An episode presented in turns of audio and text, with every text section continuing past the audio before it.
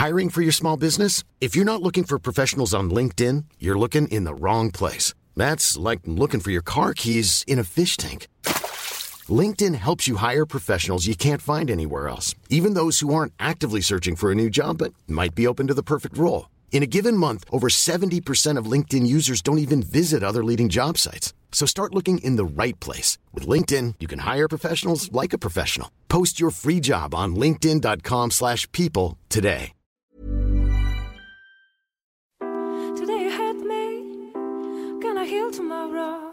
And if you leave me, I can do it solo. Today hurt me, gonna heal tomorrow. And if you leave me, I can do it solo. Today hurt me, gonna heal tomorrow. And if you leave me, I can do it solo. Today hurt me, gonna heal tomorrow. And if you leave me, I can do it solo. A dream. It was melting like a sea castle in the wind. You couldn't focus, running way too hard just to keep the tonus. We surely failed. Had to shed some black man back in jail.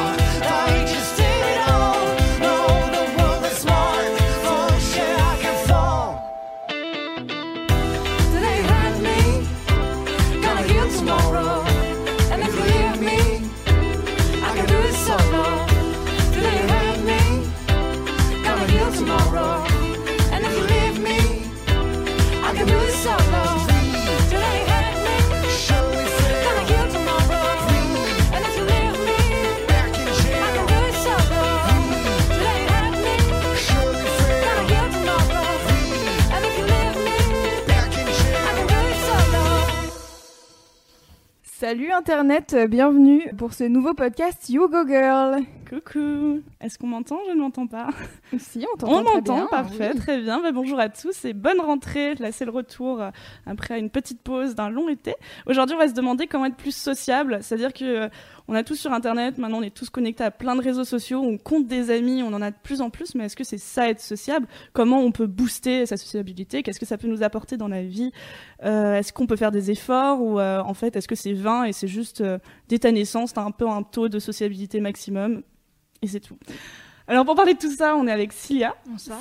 Bonsoir Cilia. Alors, euh, tu as 19 ans, je t'ai rencontré il y a 5 ans sur Internet. Ça fait longtemps, en Ça effet. fait longtemps. Tu avais 14 ans et ça faisait déjà deux ans que tu étais sur ce forum de développement personnel. Et euh, j'ai voulu t'inviter parce que tu es la première je pense l'une des seules personnes que je connais qui a vraiment fait un parcours pour devenir plus sociable. C'est-à-dire que j'avais lu ton histoire, tu étais vraiment passée de la fille un peu introvertie, impopulaire à vraiment la cool kid à 14 ans et je trouvais ça trop cool. Et euh, je pense que tes conseils vont bien nous aider ce soir. On espère, on espère. On espère. Sinon, j'ai aussi Audrey Hakoun. Bonsoir. Bonjour Audrey. Bonsoir Audrey. Alors moi je t'ai découverte dans le spectacle La Fabrique à kiff euh, que tu joues tous les lundis soirs. Euh, Ouais. Est-ce que tu peux rappeler le théâtre? Au théâtre de l'œuvre, un lundi sur deux. Un lundi sur deux, pardon. Ouais. Au théâtre de l'œuvre à Paris. À Paris. Donc toi tu es psych- psychothérapeute, je vais réussir, psychothérapeute spécialisée dans la psychologie positive. Tout à fait. Qu'est-ce que ça veut dire Alors déjà, la psychologie positive, c'est pas la pensée positive. Je veux bien, tout va bien. Le sketch de Danny Boone, hein, c'est pas, pas la- pas le pays des bisounours non plus. c'est hein, mais- précisé. Voilà, la, la vie est, la vie est difficile, hein, c'est un peu le chaos partout autour de nous. Et la psychologie positive, c'est vraiment la science de l'épanouissement. Il y a des La chercheurs, science. la science, science. il y a des chercheurs qui sont intéressés de savoir comment faisaient les gens qui vont bien pour aller bien, plutôt que de toujours euh, en psychothérapie, en psychologie, on se demande toujours pourquoi on va mal. Et ben là, on se demande comment on peut faire pour aller mieux. Donc c'est cool. Ça me semble super bien Ouais. et super dans l'esprit de ce podcast où on cherche des solutions. On sait déjà qu'on les a les problèmes de toute façon. Exactement. Et pour commencer la première partie, je voulais savoir, est-ce que vous pensez que c'est inné d'être sociable? Alors moi je pense que je vais faire un peu de philosophie de comptoir, hein, mais euh, l'homme est un animal sociable de par sa nature en fait. On cherche toujours à un peu euh, aller vers les autres et, euh, justement être accepté dans un groupe. Donc euh, je pense que oui c'est inné, mais c'est juste qu'on est sociable à des degrés différents quoi. Voilà je pense. T'en penses quoi? Ouais, ouais, mais je- bah, après, je pense aussi qu'il y, a- il y a une réalité que tout dépend de la famille dans laquelle on est. On va dire qu'il y a des parents et des familles. On, on ne n'est pas tous égaux quand même face à la sociabilité. On va dire qu'il y a des environnements et des contextes qui favorisent la sociabilité et des contextes, euh, si on a des parents qui sont euh, euh, très sévères ou qui sont tout le temps en train de nous rabaisser, de rabaisser notre estime de nous-mêmes, de nous faire des reproches, de nous comparer, c'est vachement plus difficile d'être sociable dans ce contexte-là que dans un contexte où c'est très ouvert, où il y a du monde à la maison, où on nous encourage à aller vers les autres. Donc, euh, donc euh, oui, il y, a- y a une partie où on a envie d'aller vers l'autre, mais parfois c'est un peu difficile. Et même à contexte égal, c'est-à-dire deux enfants, même deux jumeaux qui auraient grandi dans la même famille, est-ce qu'ils ont le même potentiel euh, sociable pour toi?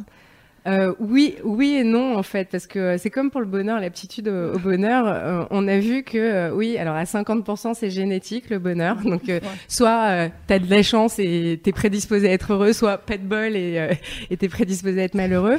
Mais il y a 10% de l'environnement, des conditions extérieures, mais il reste 40%, 40% pour euh, améliorer sa vie si on en a envie. Et donc même si la vie ne nous prédestinait pas à être très sociable, à être hyper populaire hyper génial. Il y a toujours des choses à faire et de se développer. Enfin, moi, je trouve ça extraordinaire de rencontrer une jeune fille qui a 19 ans et de dire qu'à partir de 12 ans, elle était pas très bien, enfin t'étais pas très bien dans Ouais, ta vie, ça. tu te sentais un petit peu bloqué et coincé, et d'avoir eu cette démarche-là, de se dire, je vais aller m'intéresser à ce qui peut me rendre plus heureuse et me rendre plus épanouie. Moi, je trouve ça extraordinaire, quoi. C'est un super Ouais, exemple. Est-ce que tu peux nous raconter ta démarche, comment tu t'es retrouvée euh, là-dedans?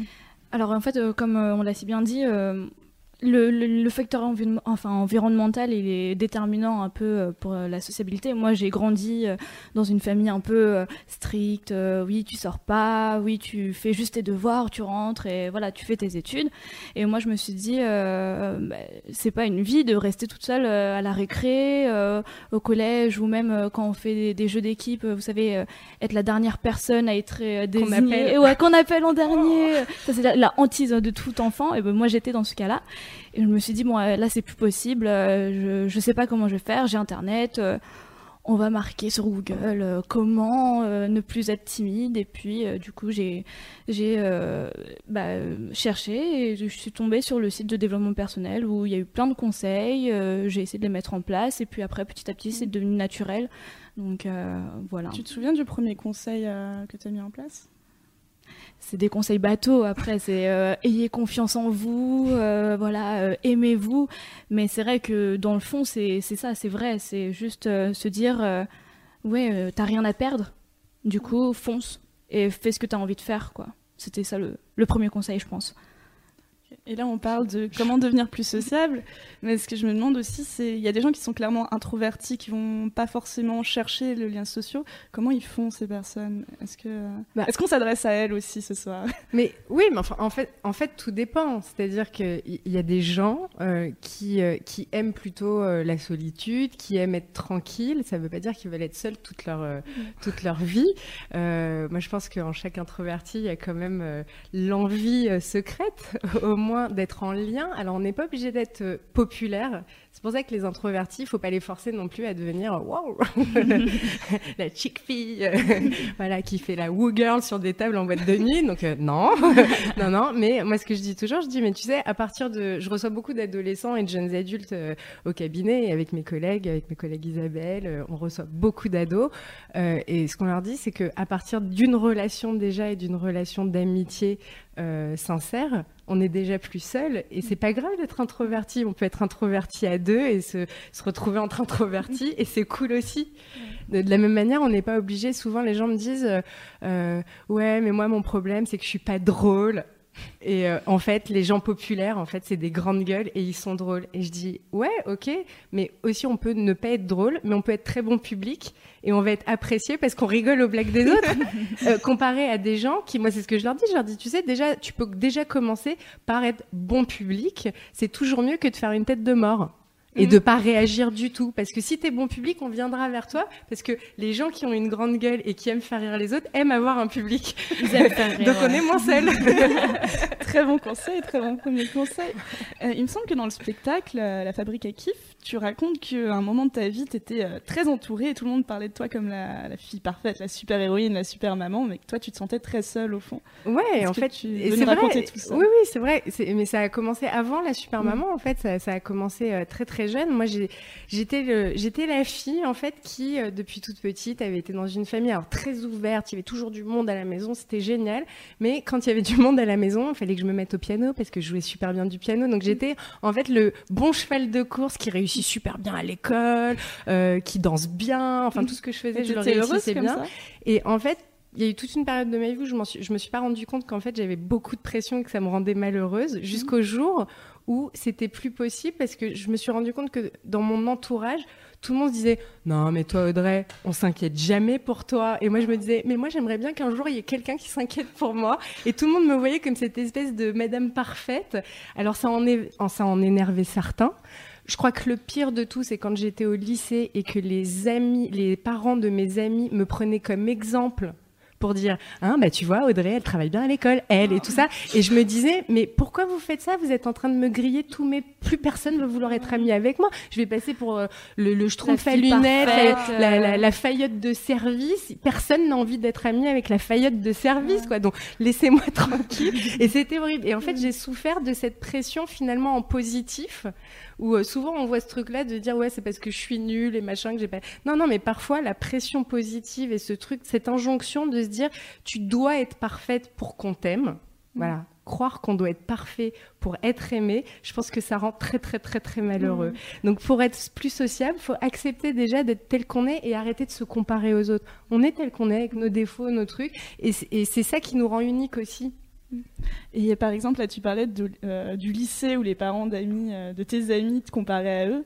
Est-ce que ça va, t'étais quand même plutôt sociable au lycée? Comment ça se passait? J'ai toujours été. Alors moi, j'ai toujours détesté être seule déjà. tu n'es pas une introvertie. euh, alors, je suis pas une introvertie. En revanche, euh, je suis, je suis à l'aise en petit comité. Et mais j'ai eu toujours plein de groupes d'amis différents, mais en petit comité. Et euh, donc j'avais des, des amis, j'ai des, des amitiés que j'ai gardées euh, d'enfance, hein, vraiment, j'ai des, des super amitiés. Mais ça voulait pas dire que j'étais forcément à l'aise. Et en fait, je pense qu'il y a plein de gens qui pourront se reconnaître là-dedans. Parfois, l'image que les autres envoient de nous-mêmes, de la fille ou du mec super à l'aise, super cool, euh, tout ça, c'est pas forcément ce qu'on ressent à l'intérieur. Mm. Et à l'intérieur, on peut se sentir parfois très entouré et très seul quand même. Mm. C'est pas parce qu'on va faire du small talk et qu'on s'est engagé la conversation et, et que voilà, on, mm. on s'est bougé et dragué des mecs en boîte et qu'on a du succès qu'on se sent pas pour autant euh, seul. Mm. Et ça, c'est euh, très dur et qu'on n'est pas tout le temps en doute permanent. Et euh, moi, souvent, je me disais, mais en fait, les gens vont se rendre compte que je suis une arnaque et je voyais que mes défauts tout le temps. Et je me disais, mais ils vont voir que je suis trop grosse, ils vont voir que finalement, j'ai pas des trucs super intéressants à dire et qu'il y a des gens beaucoup plus intelligents que moi.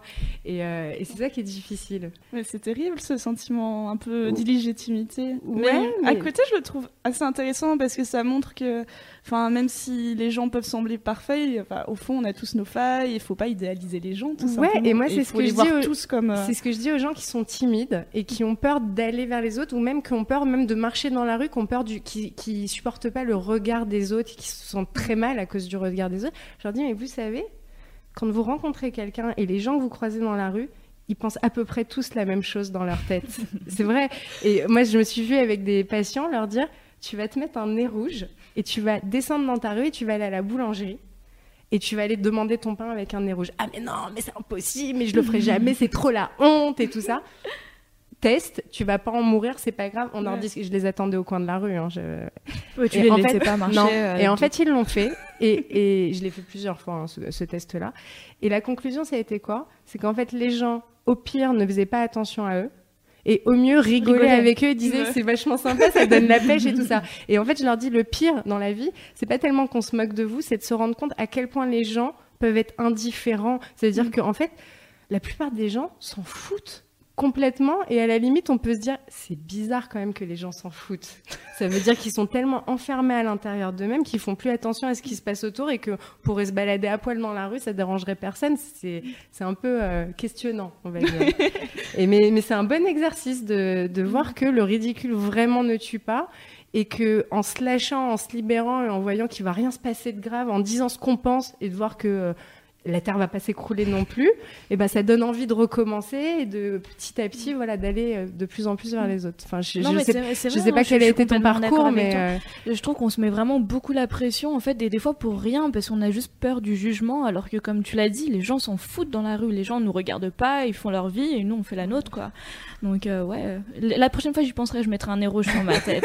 Non, mais parfois dans le métro, alors avec ma collègue Isabelle, parfois dans le métro, on se met à chanter comme des, mais enfin voilà, on se met vraiment à chanter. Et juste pour voir la réaction des gens et parce qu'on a envie de chanter, parce qu'on trouve que le métro c'est tellement chiant et, et que les gens font tellement la gueule et que c'est tellement morose, on se dit bon, alors on, on demande pas de l'argent après derrière, je pense qu'on n'en récolterait pas beaucoup, mais, mais on se met à chanter et en fait les gens, la plupart, soit ils s'en foutent, soit il y a un regard amusé et, et c'est un chouette moment de connexion aussi parce qu'on se dit c'est cool, on a échangé un moment où on a rigolé ou alors parfois on rigole. On se met à rigoler. Moi, je suis. euh, Juste Audrey, il faut vraiment faire attention Le- à le micro. Ouais, voilà, à Ok, bien parler dans ton micro. D'accord, merci. Euh, ouais, moi, quand je vois hier, je suis passée devant une terrasse de café et j'ai vu des jeunes filles. euh, voilà, ton âge, 19, 20 ans, ça devait être des étudiantes, elles sortaient de la fac certainement. Et elles étaient, et elles étaient en train de rigoler et de chanter, genre une chanson de Maître Gims ou un truc comme ça. Après, on s'en fout de la chanson, mais elles étaient en terrasse de café en train de chanter et elles étaient complètement. euh, elles s'en foutaient de ce que les gens pouvaient penser et parce qu'elles se marraient entre copines. Ça m'a mise en joie, mais euh, je me suis dit, c'est génial de voir des jeunes comme ça qui sont complètement lâchés, qui se foutent du regard des autres et qui ont juste envie de kiffer entre elles. Et je pense que c'est ça aussi, c'est. euh, c'est, enfin, je sais pas, la vie, elle est déjà assez dure comme ça. euh, on fait des études, les études, c'est difficile quand même. Enfin, euh, voilà. Après, il y a les angoisses de l'orientation, du boulot, de trouver un métier, machin. On va pas en plus se prendre la tête à, euh, à pas s'autoriser, en fait, à kiffer et à, à profiter avec ses amis ou à faire des choses qui nous plaisent, en tout cas. Ouais, mais non, mais c'est drôle parce qu'en fait, moi aussi, euh, dans le métro, je fais des expériences un peu bizarres comme toi. La dernière fois, euh, j'étais avec une copine et je sais pas, on commence à danser la Macarena. Bon, il devait être, euh, je sais pas, 2 heures du matin. Avec et 2 demie. grammes. Ouais, voilà, et-. La grenadine, Mais- la grenadine. Mais la grenadine, la grenadine, diabolomante. Et je sais pas, les gens, ils étaient super contents. Il y en a même qui sont venus danser avec nous, quoi. Donc euh, au final, ouais, ce qu'on partage, bah eux, ils, enfin, ils le ressentent aussi. Et tout ce qu'on Ouais. peut euh, avoir de pire, c'est que les gens dansent avec nous et qu'ils s'humilient avec nous, quoi. Mais il n'y a pas d'humiliation dans ce cas-là. Mais ce qui se passe aussi, bon là on parle de, de Paris et du, mé- du métro parisien, donc c'est très euh, parisiano-centré. hein, faut- On pense aussi aux régions. mais, ça, mais ça marche dans Mais- le tram à Nantes, par exemple. Oui. Moi, je prends le tram aussi euh, à Nantes quand je, quand je vais à Nantes. Ça marche Mais- dans le tram, ça marche aux terrasses de café, ça marche au lycée. Ça, marche ça marche dans la plupart des endroits, c'est juste C'est très triste de se rendre compte à quel point un, on est invisible à la plupart des gens, et deux, bah, finalement, quand on est visible, c'est plus parce qu'on leur apporte du bon que euh, du mauvais. Quoi. On n'a pas le temps de penser euh, aux petits détails euh, qui choquent des autres. Et puis, il y a un truc que je voudrais rajouter sur, ouais, sur la peur d'être jugé, parce que cette peur d'être jugé, souvent, dans la peur d'être jugé, on a peur d'être jugé parce que nous-mêmes, on sait qu'on juge. et moi, un des trucs qu'on dit en premier, c'est que si vous voulez avoir si vous voulez vous libérer de la, du regard de l'autre et de la peur d'être mal jugé, commencez déjà à arrêter de juger les autres et à dire ouais celle-là c'est une bolosse, ouais celle-là celui-là il est comme ça et machin et elle est égoïste et de mettre des étiquettes sur les gens. Parce qu'il y, y, a un effet de réciprocité. Quand prenez euh, et on l'a tous expérimenté, t'es dans une soirée. Et t'es en train d'entendre des filles qui sont en train. Tu rentres dans un groupe et tout le monde bitch sur quelqu'un d'autre. De genre, euh, ouais, celle-là, celle-là, celle-là. Bah, moi, à chaque fois, je me dis, dès que je vais avoir tourné les talons, c'est sur moi qu'après qu'elles vont dire, elles vont dire ouais, t'as vu comment elle est habillée, t'as vu ceci. Et si j'ai pris part à cette conversation et qu'on entretient ce jugement en permanence, on se dit il y a pas de raison que, euh, que les autres me jugent pas non plus. Alors Donc la première chose c'est d'arrêter ça. Déjà. Alors qu'il y a un truc qui m'a souvent étonné dans ce genre de discussion, c'est qu'il suffit qu'il y ait une personne qui dise non mais arrêtez ça se fait pas pour que tous les autres fassent ah oui oui bon arrête. Exactement. C'est souvent il suffit juste d'une réaction d'une personne et tout le monde se rend compte. C'est comme s'il y avait une bulle qui explosait dès qu'on la frôle, mais personne ne la frôle quoi. C'est exact Soyez exactement ça. Euh, c'est un moment de quelqu'un qui éveille un peu la conscience et parce que en fait c'est facile, c'est beaucoup plus facile de tomber dans la critique, le négatif, le jugement. On est un peu configuré pour ça euh, à la base, de voir le négatif, de voir toujours ce qui va pas. Et euh, mais on aspire tous à du positif, donc il suffit qu'il y ait quelqu'un qui lève ce truc-là de dire non mais arrêtez, c'est pas sympa, pour dire ah oui c'est vrai, c'est ouais ouais c'est vrai, et parce que j'aimerais pas qu'on me le fasse à moi non, non plus. Donc, euh, ouais, t'as raison, c'est ça. Tout ça me fait une très bonne transition vers la seconde partie qu'on a commencé donc là, donc les vrais conseils euh, pour devenir plus sociaux, sociables. Euh, et du coup, moi, à la base, je voulais commencer cette partie en racontant mon histoire, qui est que bah, jusqu'à mes 18 ans, j'avais testé un peu tout, enfin tout ce que je pensais, c'est-à-dire que j'avais l'impression de faire tous les efforts du monde et qu'à la fin, bah, les gens m'aimaient pas trop, quoi, en fait. Genre, j'allais vers eux, je faisais tout, j'étais gentille, et en fait, ça m'amenait pas des amis d'être gentille, ça m'amenait rien. Et euh, bah, justement, sur ce site, j'avais rencontré un type qui m'avait dit lis Comment se faire des amis de Dale, Dale Carnegie, qui est un peu, je pense, le premier bouquin que à conseiller sur ce thème. Et, euh, et justement, ce la première chose qu'il explique dans le bouquin, c'est arrêter de critiquer les gens, arrêter de les juger. Donc, ce que tu as très bien expliqué avec les très bonnes raisons que tu as expliquées. Et la deuxième chose qu'il explique, c'est arrêter de vous plaindre tout le temps. Et euh, l'idée, c'est pas non plus, comme tu disais tout à l'heure, de devenir la femme parfaite, mais juste d'arrêter de se plaindre pour les petits trucs insignifiants de la vie. Et justement, dans le spectacle, vous, expliquez, il bah, faut chercher les petits kiffs, même dans les moments où ça va pas, c'est pas de devenir naïf, c'est juste chercher toujours euh, le positif. Le positif. Toi, comment tu fais par exemple pour euh, rester positive? Alors, euh, très grande question. je sais pas, enfin, il y a toujours des petits moments dans ta vie que tu trouves assez banals. Et je pense qu'il faut justement se dire, ouais, mais c'est cool quand même, tu vois. Juste, par exemple, je sais pas, au supermarché euh, ou dans des ouais dans des supermarchés euh, une personne devant toi euh, il lui manque 10 centimes 20 centimes et bah tu fais le geste de lui donner 10 20 centimes et t'es content c'est mm. c'est pas quelque chose de de fou mais faut juste se dire ouais bah c'est cool ce que j'ai fait c'est positif mm. et voilà positiver ouais c'est ouais, bah, c'est ça. Enfin en plus c'est prouvé hein, que aider les autres d'une manière ou d'une autre, hein, pas forcément qu'avec de l'argent, ça peut être donner de son temps, euh, mm. voir qu'il y a une pote qui est, euh, qui est pas bien ou qui s'est engueulée avec ses parents ou je sais pas quoi, de lui proposer de venir dormir à la maison. Enfin, c'est rien, c'est enfin, des choses qui sont assez anodines finalement et qui font du bien aux autres, mais qui procurent vraiment un sentiment mm. aussi de, de, bien-être euh, pour, euh, pour soi-même. Sur la question d'arrêter de se plaindre, c'est euh, c'est très très vrai.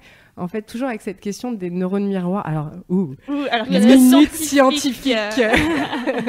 Les neurones miroirs. Non, mais pour faire, pour faire très très simple, en fait, neurones, c'est les cellules du cerveau, c'est ce qu'on a dans notre cerveau. Euh, et le principe du miroir, c'est vraiment que ça réfléchit, que ce qu'on dégage va se réfléchir chez l'autre et produire, avoir un effet, un impact sur son ressenti. Il est prouvé que les gens, en fait, n'aiment pas s'entourer, par exemple, de personnes dépressives qui font la gueule et, qui se plaignent. Pourquoi? Parce que quand on regarde quelqu'un qui fait la tête, ça va se réfléchir sur nous et du coup, ça envoie un message à notre cerveau qui fait qu'on va ressentir la même chose, la même émotion donc on va pas se sentir bien. Donc comme on n'a pas envie de se sentir bien, ben on fréquente plus les gens qui vont pas bien. et si on a envie de se sentir mieux, on fréquente les gens qui, qui, qui vont mieux. Alors c'est, on n'est pas obligé d'être aussi simpliste que ça. Là, c'était pour caricaturer, mais c'est vrai qu'on a le droit de pas aller bien, et euh, ça c'est, ça c'est normal. On, on passe tous par ces, ces phases-là, euh, mais on peut l'exprimer différemment que en faisant la tête et par, et par la plainte et la complainte tout le temps. Vous savez, on a toutes ces copines-là ou ces copains-là où, en plus, quoi qu'on leur dise, pour leur remonter le moral, pour euh, faire des choses avec eux, leur, ça va jamais. Et se plaignent tout le temps, tout le temps, tout le temps, tout le temps. Au début, on essaye, et c'est vrai qu'au bout d'un moment, on n'a plus envie de les voir. Mm. parce que ça demande beaucoup trop d'énergie, ça nous demande beaucoup trop d'énergie, et que, et que nous-mêmes, on n'a pas envie d'être plombé pour le reste de la journée ou de, ou de, la semaine. Donc on peut aller mal, si on est une personne de confiance, Comment on va on le dire. Dans ce cas-là, quand, quand on va mal, pour ne pas tomber dans la complainte qui embête les amis, mais quand même pour être entouré, parce que c'est important d'être entouré. Bien sûr, mais, mais dans ce cas-là, c'est accepter l'aide aussi. C'est-à-dire que je peux exprimer à un moment donné, aller demander de l'aide et dire à une amie ou à un ami, tu sais, en ce moment, c'est vraiment difficile pour moi. euh, c'est la galère, j'ai j'ai des grosses angoisses, j'ai des inquiétudes, des, des, des choses comme ça. Et si on a des amis sincères, en général, ils vont nous entourer. Et c'est à ce moment-là qu'il faut accepter l'aide et voir et se raccrocher à la main tendue et arrêter de se plaindre du coup puisqu'on nous tend des mains et qu'on nous entoure et, euh, et c'est vrai que euh, être entouré le réconfort de sentir qu'on est câliné et chéri faut pas hésiter à demander des câlins par exemple c'est mieux de demander des câlins que de rien demander du tout et de se plaindre de ronger son frein hein, de dire ouais personne ne m'aime et tout ça mais t'as rien demandé donc les gens sont pas devant hein. c'est comme dans les couples hein. dans les couples euh, quel que soit le couple d'ailleurs euh, s'il y en a un qui est tout le temps en train de se dire ouais mais de toute façon il ou elle m'aime pas parce que s'il m'aimait vraiment Il aurait fait ça. il saurait exactement ce que je pense ce dont j'ai besoin. Mais non! Parce qu'en fait, c'est beaucoup plus simple que ça.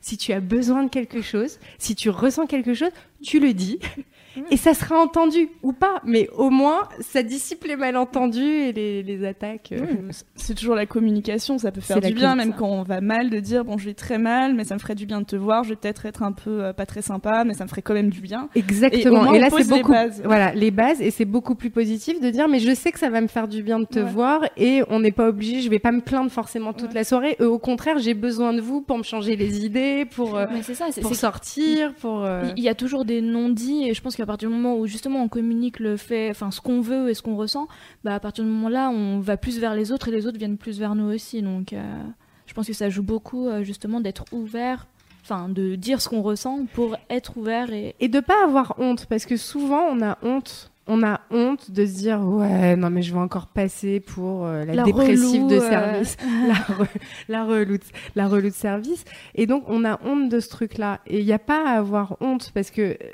parce qu'il n'y a pas de honte à aller à aller Aller mal, il n'y a pas de honte à se sentir seul et que tout le monde a des problèmes aussi. Exact. Donc, euh, et exactement. C'est ça, ouais. C'est comme le fait de pas vouloir demander d'aide parce qu'on se dit ouais parce qu'après je vais me sentir redevable ou, euh, ou des, des choses comme ça. Mais non, mais en fait si on comprend que l'aide ça circule, c'est une énergie qui circule et que c'est pas forcément donnant donnant dans la vie. Je peux aider quelqu'un et, je- et- forcément, et- et en euh, fait cette personne là, le fait que je l'ai aidé ça va lui donner envie d'aller aider peut-être quelqu'un d'autre quand ça se présentera. Ça sera peut-être pas moi, mais c'est pas grave. c'est ça, sans forcément que t'attendes en retour ou quoi que ce soit. Exactement, Il y a exactement. un petit détail aussi, je pense qu'on n'a pas abordé, c'est que quand on se fait aider, c'est important d'exprimer sa gratitude euh, après, parce que ça encourage l'autre à aider plus, ça et puis ça, ouais, ça, Bah. ça, ça peut être une belle monnaie d'échange, juste dire merci.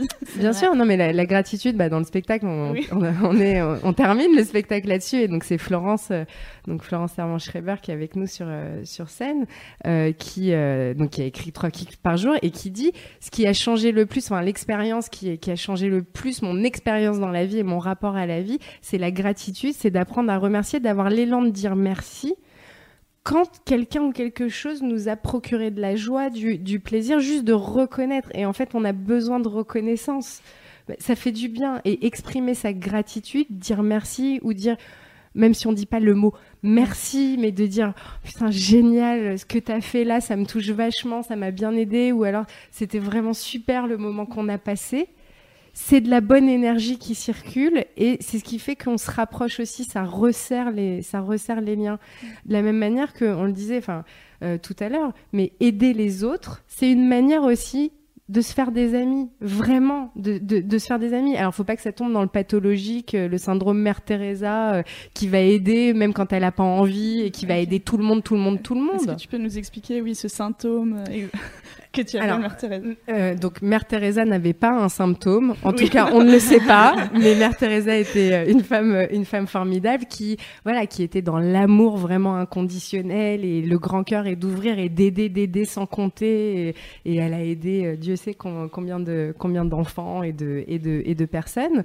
Mais ce qu'on appelle le syndrome Mère Teresa, c'est justement des gens qui, pour être aimés à tout prix, vont se plier en quatre tout le temps, tout le temps, tout le temps, tout le temps pour les autres euh, en euh, en ignorant leurs propres besoins. Ça veut dire qu'ils vont dire oui tout le temps à tout. Euh, ouais, tu peux m'aider pour euh, ce cours, tu peux m'aider pour rattraper les cours, tu peux m'aider pour mon déménagement, tu peux m'aider pour ceci, tu peux venir me chercher en voiture. Oui, il faut faire 30 km, mais c'est pas, grave. non, hein. pas de souci. Et oui, oui, oui, oui, oui, oui, oui, oui alors qu'on n'a pas forcément envie parce qu'on pense que c'est comme ça que on va être aimé.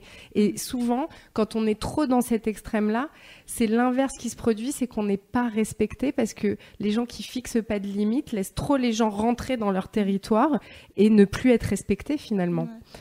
Et du coup, je pense que ça serait intéressant de parler de comment fixer des limites, mais avant, je pense que ça fait un petit euh, bout de temps qu'on parle.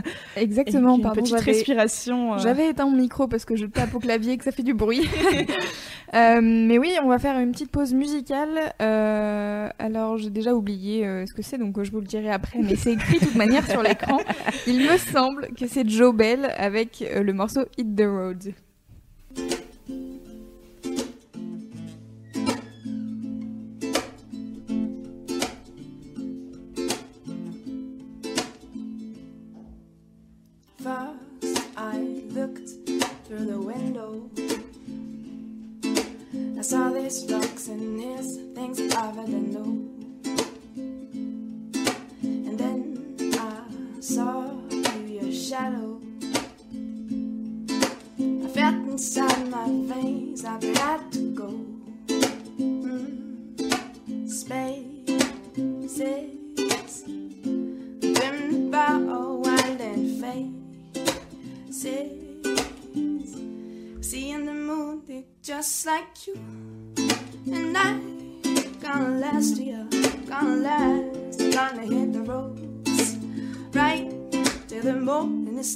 Until darkness is light. It's like you and I gonna last here, gonna last, We're gonna hit the roads right till the morning is late, until darkness is light.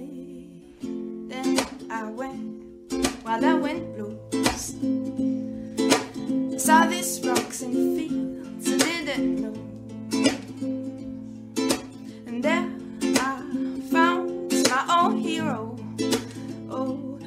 Oh, I searched into my soul, I'm feeling sure. Mm-hmm. Spaces. I'm dreaming about a wild and faces. Seeing the moon, oh, just like you. And I gonna last here, gonna last, gonna hit the roads right till the morning is late, until darkness is light. It's like you and I gonna last here, gonna last, and know we're gonna hit the roads right till the morning is late, until darkness is light. It's like you and I gonna last here, gonna last, and know we're gonna hit the road alright. Till the morning is late, until darkness is light. It's like you gonna last forever now. We're gonna hit the roads. Till the morning late, until darkness is gonna hit the roads. Till the morning late, until darkness gonna hit the roads. Till the morning's late, until darkness is gonna hit the road. till the moment's night, until darkness is light.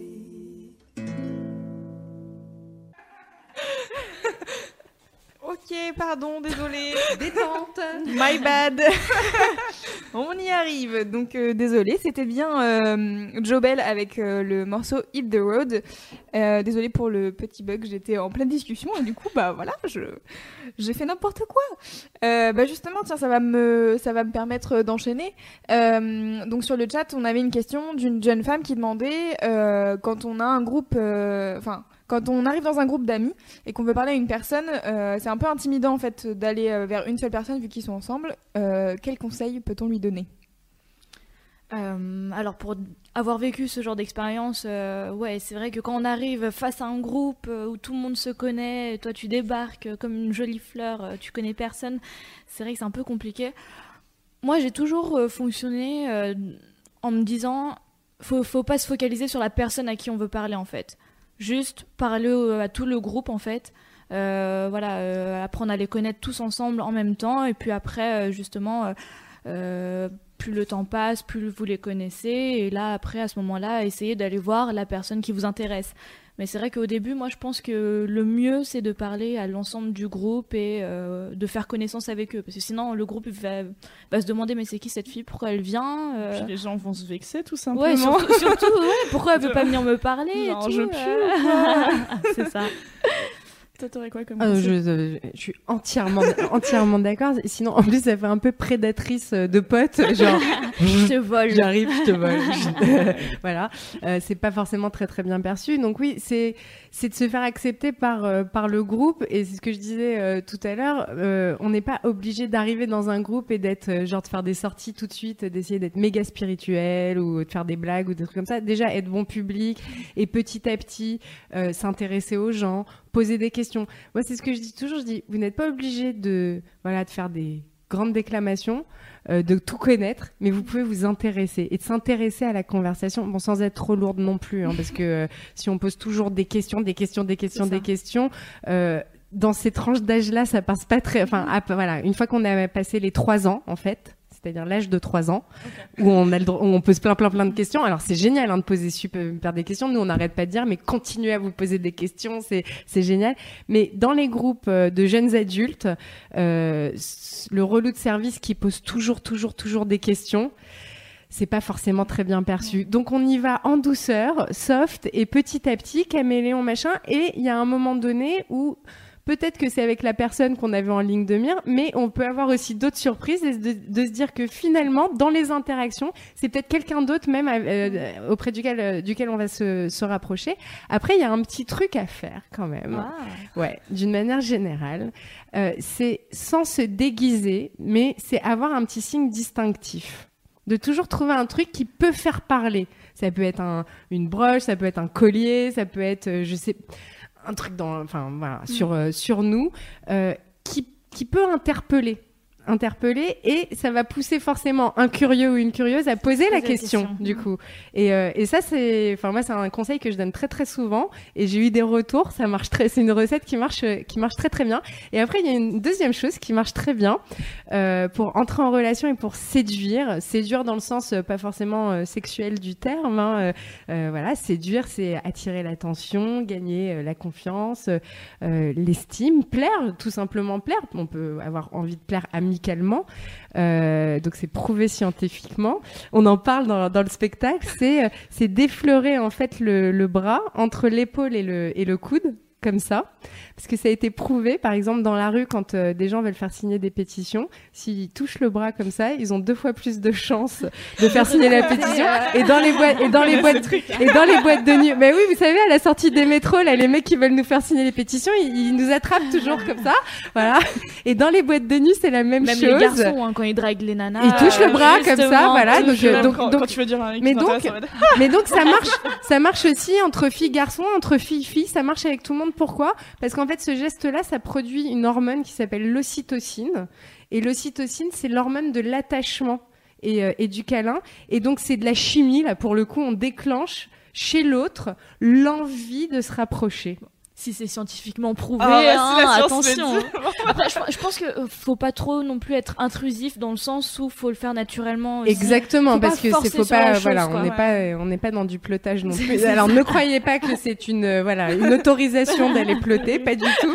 Non, non, et pas être trop intrusif. Donc ça veut dire qu'il faut avoir assez d'intelligence justement, travailler un peu son intelligence sociale, qui est de sentir quand les personnes aussi sont, aptes disponibles recevoir. ou pas. Il y a des gens qui n'aiment pas être touchés, par exemple. Il y a des gens qui n'aiment pas qu'on leur parle de trop près. Par exemple, moi, voilà, s'il y a des gens qui me parlent ici, je suis pas du tout disposée à leur répondre. J'ai juste envie de leur dire non, non, mais c'est bon, parle à maman, parle à maman, parce que De toute façon, parce a que ça sorte- rentre trop dans mon espace vital. Il y a une sorte de recul, enfin de recul que tu Oui. vois quand les gens, quand tu t'approches un peu trop d'eux pour ces personnes, tu les vois faire un petit pas en arrière. Puis, euh, Exactement. Ouais, c'est des petits signes comme ça qu'il faut arriver à distinguer Ouais. justement pour. en fait, faut observer. faut, faut ça. observer et euh, dans un groupe. Par exemple, en hypnose, en ce moment, on parle beaucoup, beaucoup, euh, beaucoup d'hypnose. Euh, en hypnose, il y, a- il y a vraiment cette règle-là, ce qu'on appelle la règle de la proxémique. C'est, c'est vraiment l'éloignement, l'espacement entre entre deux personnes. Et la proxémique, il faut, faut être en fait la bonne distance. C'est une longueur de bras. Donc, quand vous voulez parler à quelqu'un et qu'il se sente pas agressé et d'être assez la proche personne de va lui, te trouver quand même bizarre si tu fais comme donc ça. voilà, donc on va pas faire, mais mais on peut le faire discrètement, de jauger à peu près euh, la distance et ça marche très bien. Ça marche très bien parce qu'on est à la juste distance pour pouvoir a- être assez proche, Proche, sans être euh, trop. assez loin. Ouais. Alors euh, là, ça me fait poser. non. On va d'abord repartir sur. euh, Si je peux me permettre, il y a encore une question sur le- l'effet de groupe. En fait, il y a Inès sur le chat qui dit euh, quand on arrive dans un groupe, comment est-ce qu'on fait pour pas se sentir de trop? Parce que c'est alors, bah alors, euh, c'est- ça va peut-être rejoindre les conseils que vous venez de donner.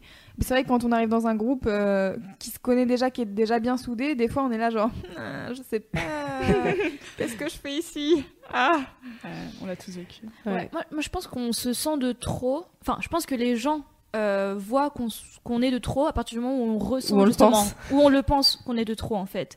Et euh, comme on l'a dit tout à l'heure aussi, le fait de vouloir imposer sa, sa vibe directe alors qu'on connaît pas les gens, là c'est wow. ouais voilà c'est qui cette fille, pourquoi elle vient là.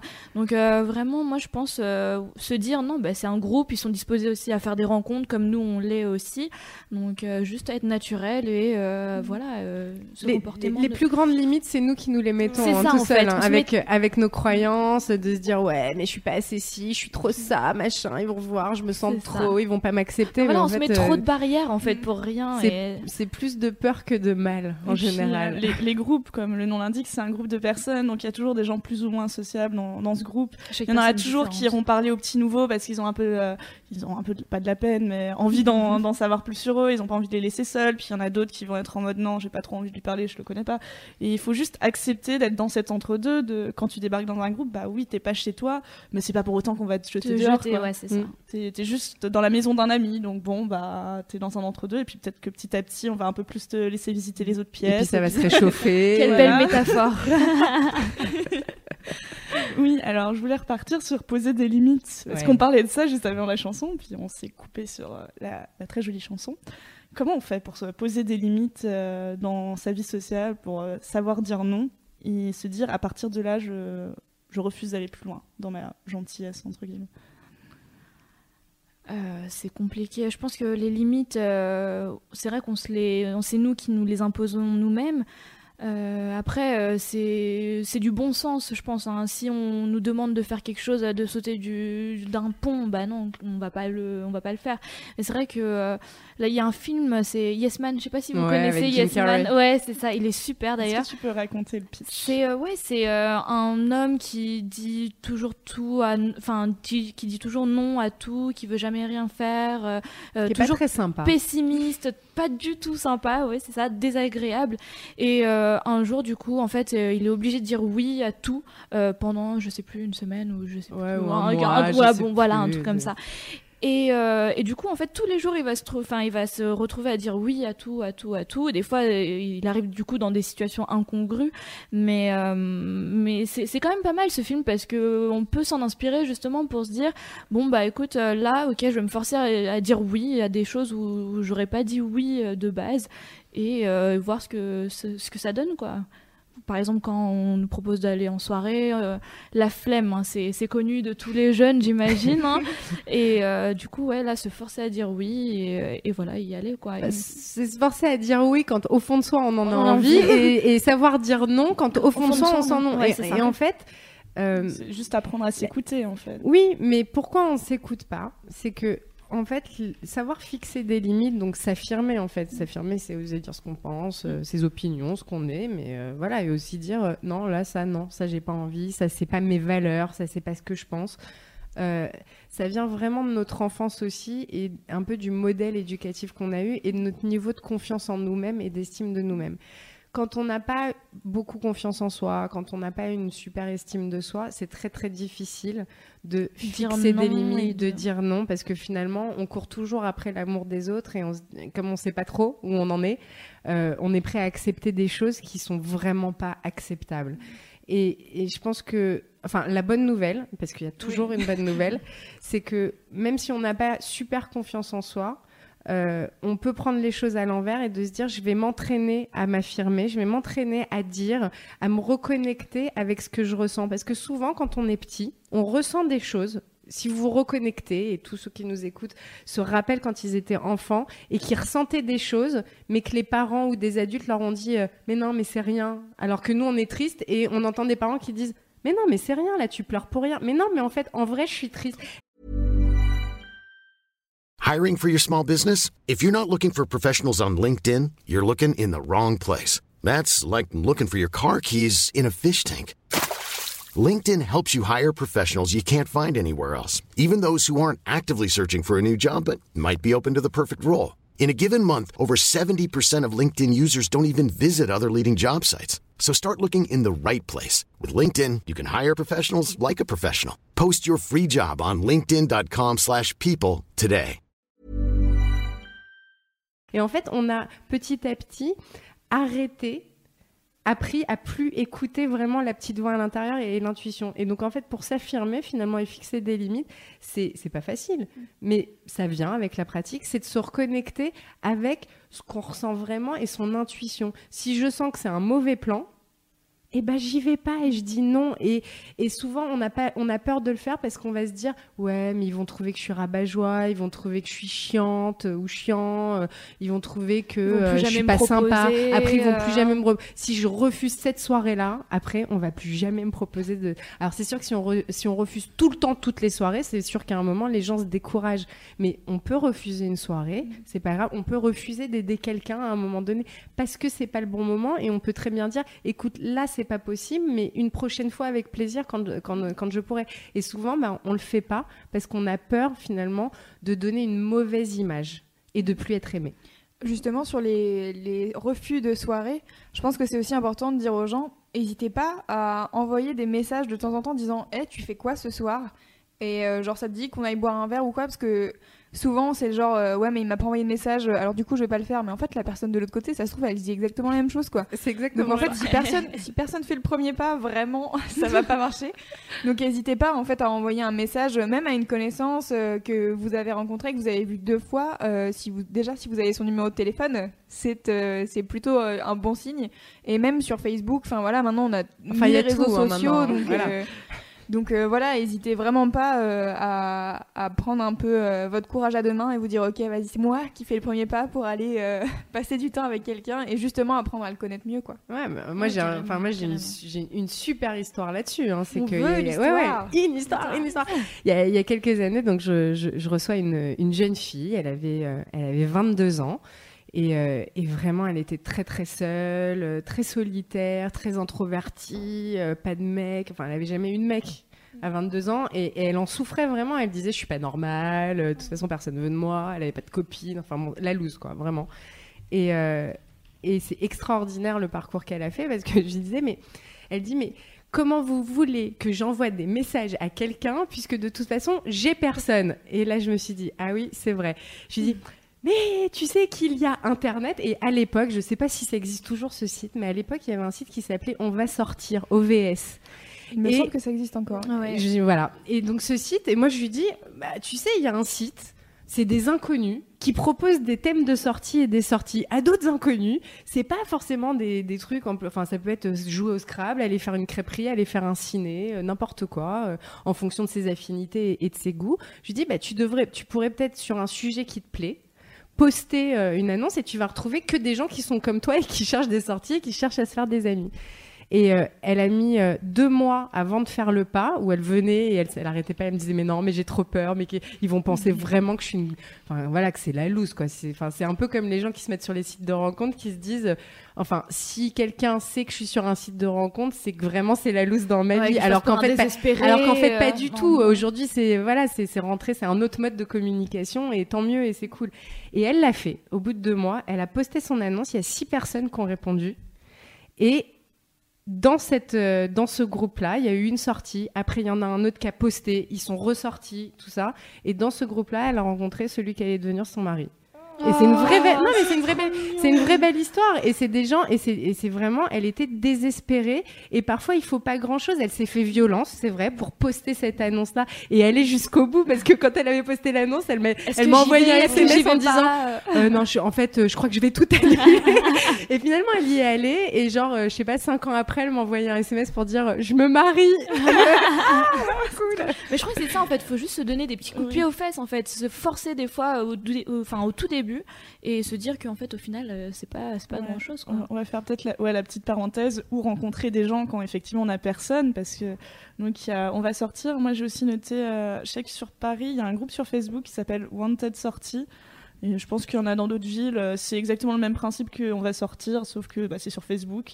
Et euh, c'est juste des gens qui postent en mode bah, Je viens de débarquer sur Paris. Il y a plein d'étudiants qui viennent de débarquer et qui disent Je viens de débarquer. Est-ce que euh, non, mais génial, je pourrais avoir des sorties? Et je crois qu'il y en a un à Lyon aussi, de Wanted sortie Lyon. Donc faut voir. Hein. Il y a des groupes sur Facebook.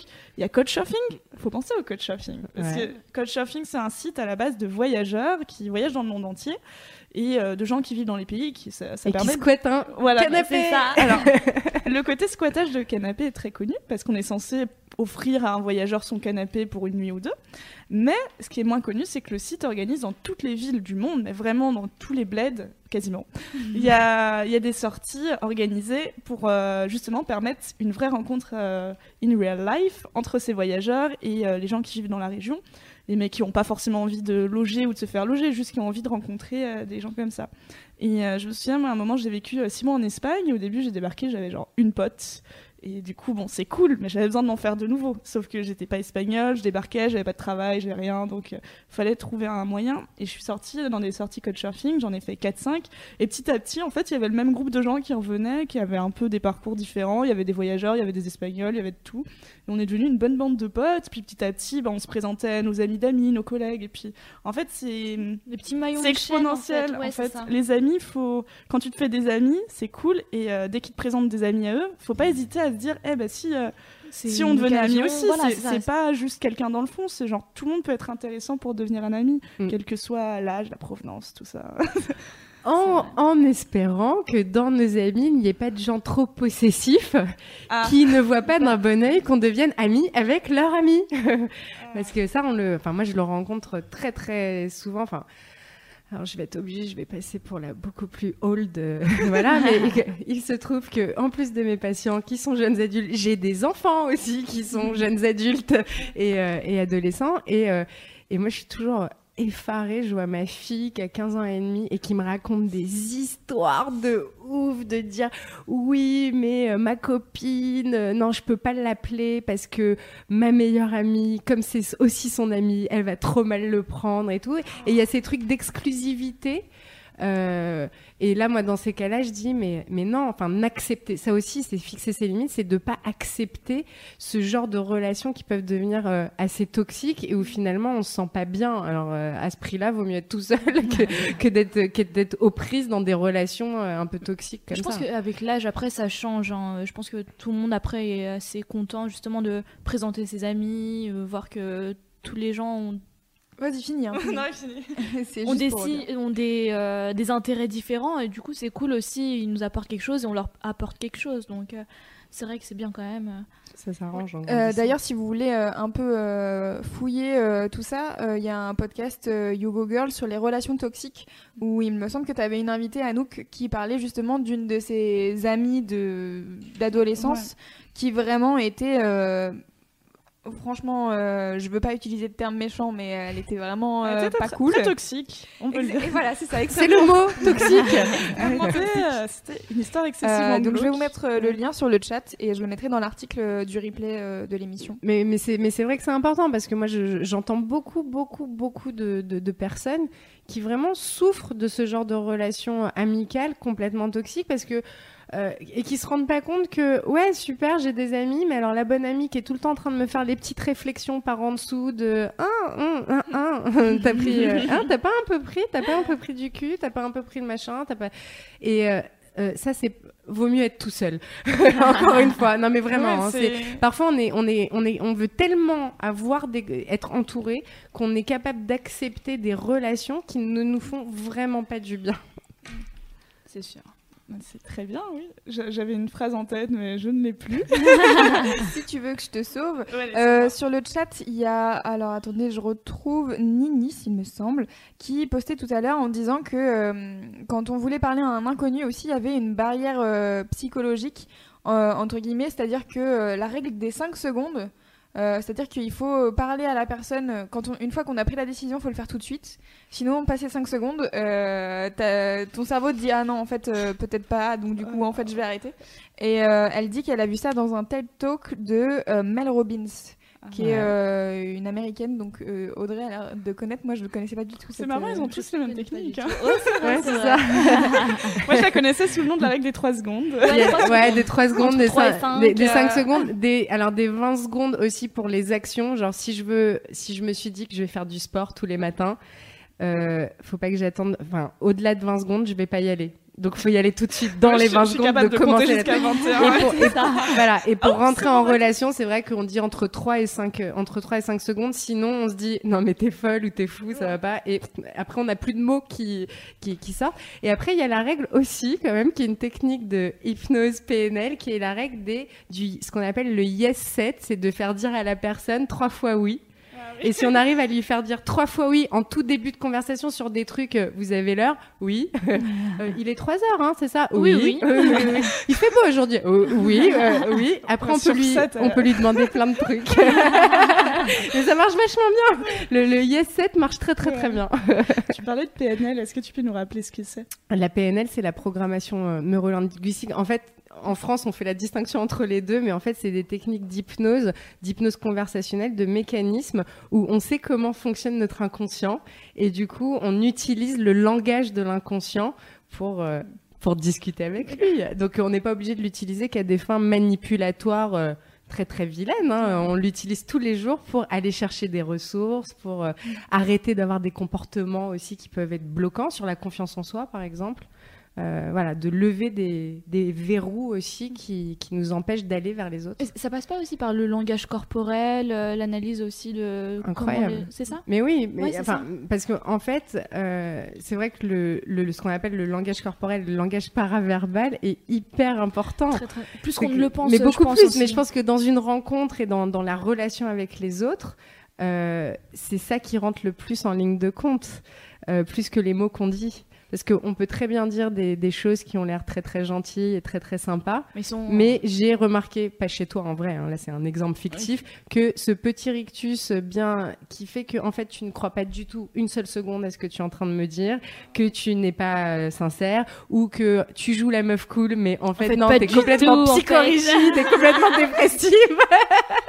donc, euh, donc le langage corporel il est important à détecter chez les autres. C'est ce qui fait aussi qu'on va avoir de l'attirance pour quelqu'un qui n'est pas forcément que de l'attirance sexuelle, qui est vraiment de la sympathie et, à travailler quand même pour soi. C'est pour ça que je disais que tout à l'heure que avoir le sourire, mais enfin, ça change tout. Ça change déjà la physionomie de sa journée d'avoir le sourire, mais ça, donne vraiment aux autres l'envie d'aller vers nous. hein. C'est c'est évident. Enfin, ça, vous pouvez faire le Les test. neurones miroirs. Je crois que Neurones j'ai bien- miroirs. Waouh, génial. Bah, sur le sourire, moi j'ai une histoire. Justement, je racontais cette histoire de euh, j'ai lu ce livre et au milieu il dit euh, souriez. Il y a juste un chapitre qui dit euh, juste euh, bah, souriez toute la journée. Et euh, je me souviens, j'avais lu dans le métro le matin en allant au travail. Enfin, à l'époque, je faisais un service civique, donc j'allais travailler dans une association que j'aimais pas trop, ça se passait pas super bien. Je me suis dit bon, allez, je vais sourire aujourd'hui. Et j'ai vu, mais c'était le jour et la nuit. Tout d'un coup, les gens étaient sympathiques avec moi. J'ai passé une bonne journée. Et une histoire euh, totalement bête de je suis allée euh, m'acheter un paquet de gâteaux au supermarché. Il me manquait 10 centimes. Et euh, j'ai souri à la personne derrière. J'ai fait désolé, est-ce que vous auriez pas 10 centimes? Et la personne m'a fait bah oui, bien sûr. bah oui. mais oui. Mais et, Et, et- je suis. Et, et vraiment, c'est le moment où j'ai commencé à sourire dans ma vie, c'est à 18 ans. Alors qu'avant, je faisais la gueule, tout le monde m'appelait euh, Anouk la pessimiste. euh, parce mais ouais. On dirait pas ça maintenant. Non, Mais, non, mais, non. mais c'est vrai que cette question du sourire, c'est incroyable, ça va même beaucoup plus loin. C'est que quand vous n'allez pas bien, si vous n'allez pas bien un matin, comme ça, forcez-vous à sourire devant le miroir. Parce qu'en fait, le cerveau ne fait pas la différence entre un vrai sourire, c'est-à-dire genre un truc, ça me fait vraiment marrer et j'ai la frite, et un sourire mécanique, genre et ben là, le cerveau, il a compris exactement la même chose, et du coup, il se met en mode, euh, il est heureux en mode happy pour, euh, pour la journée. Et, et parfois, on se dit, non, mais ton truc, c'est un peu, euh, enfin, c'est un peu simpliste et c'est trop beau pour être vrai. Juste essayer. mais, mais voilà, au en fait, pire, on, on perd rien. mais au pire, on fait rien. C'est ça, c'est, on a tout à gagner, en fait. Du coup, moi, je voulais un peu. Pardon, Non, vas-y, dis-moi. Non, j'allais faire une pause musicale. Ah. donc si ça Ah rejoint ouais. ce sujet-là, faire un euh, petit euh, sur non, ce qu'on venait de dire ou- Non, sur la personne qui a posté, une... enfin qui a posé une question, on n'a pas trop répondu. La règle des 3 secondes. Moi, je trouve ça un peu, enfin personnellement, je trouve ça un peu débile. Avant, je la respectais. Parce que je trouvais que c'est vrai, euh, on... Bon, t'es un peu méchant dans tes propos. Non, non, non, Non. le- non, mais de la règle, de- ouais. du fait de, voilà, si au bout de 3 secondes il ne va pas, bah faut pas y aller. Je me dis, on se met encore des barrières pour rien, parce qu'en fait, finalement, Non, en fait, je pense qu'il disait, enfin, c'était pas tout Ouais. à fait ça. Ah, c'était qu'en fait, c'est c'est pas qu'on on décide pas de pas y aller. C'est D'accord, que, ok. en fait, il est prouvé que Ah, si dans les 3-5 secondes, t'as pas oui, après un on bafouille. T'oses euh, pas y ouais. aller, après tu, tu vas pas y aller parce que t'auras trop trop trop peur, tu vois. Ouais, mais, justement, ouais, il faut pas se mettre cette barrière. Enfin, Mais- même si on ça. a peur et tout, faut se On dire bon, allez, c'est pas grave, ça fait 7 secondes, mais euh, on peut y aller, on Si- peut y mais aller. Au pire, tu vas voir la personne et tu lui dis sincèrement Moi, ça me un peu de te parler, mais je suis seule. euh, Est-ce que je peux rester? Et je pense que le garçon va trouver ça même mignon en fait. Euh, Et même la voilà, fille. Même, même la fille, même la fille, c'est vrai. c'est et, même- vrai. et- et- et même la fille, je pense en fait, je crois que ce qui, est, ce qui devient très attirant et attachant pour les autres, c'est quand on est nous-mêmes et quand Quand on on est est vrai, authentique, ouais. avec nos fragilités aussi, et même avec nos boutons, si on a un... Enfin voilà, moi quand j'ai des gens qui me disent « Non, non, mais je peux pas ça, non, non, mais tu te rends pas compte, j'ai un... Je dis « So what, t'as un bouton, quoi !» Enfin, tout le monde a des boutons, c'est, on s'en fout du bouton Donc, Tel qu'on est, tel qu'on est, et même tel qu'on est en étant timide. Et moi, je, je- je conseille souvent, en fait, aux gens qui sont timides, de dire qu'ils le sont. Mm. Parce que, en fait, une fois qu'on l'a dit, ça y est, on est libéré, on l'a Ouais. dit. C'est donc les autres euh, vont pas. Parce que souvent on se dit non mais ils vont se rendre compte que machin et tout ça. Bah non, là t'annonces la non euh. t'annonces la couleur, tu dis alors voilà. bon ça fait un peu alcoolique mais c'est pas grave. Mais euh, ça fait hyper émotion, émotif. an- Il y avait un super film ah voilà dans les ressources émotif anonyme. Émotif anonyme. Ouais. Ok, Et on lance mettrai- la musique. Je mettrai le lien et on va lancer la musique. C'est Ben Mazoué. euh, le morceau s'appelle Les Monuments. Ouh, Super choix. À ceux que je croise tous les jours depuis des décennies, nos existences marquées par les mêmes scènes de vie calquées, les mêmes drames, les mêmes liesses qui nous lient les mêmes femmes presque. Et Souvent les mêmes lits de l'âge de gosse à bonhomme depuis la brosse. Les docs, les pionnes, les profs, l'époque de l'école, on s'étonne de penser souvent pareil. Envie du même soleil à l'ombre duquel tu sais boire des coups, enfoiré, je t'écoute. Allez, raconte-nous ton histoire qu'on puisse se marrer de toi, puis de nous. Avec mes potes, comme un filet si je me vautre. Le dicton, on n'a rien sans rien, nous on n'a rien sans l'un ni l'autre. Avec mes potes, comme un filet, comme un filet. Oh oh oh oh oh, je suis jamais vraiment parti de mon quartier. Du coup, mes potes sont des monuments. Ma ville, mon appartement, c'est tellement grand. Paris, depuis que je suis chez moi dans. J'ai des amis comme on s'en fait plus. Je suis jamais vraiment parti de mon quartier. Du coup, mes potes sont des monuments. Ma ville, mon appartement, c'est tellement grand. c'est tellement grand.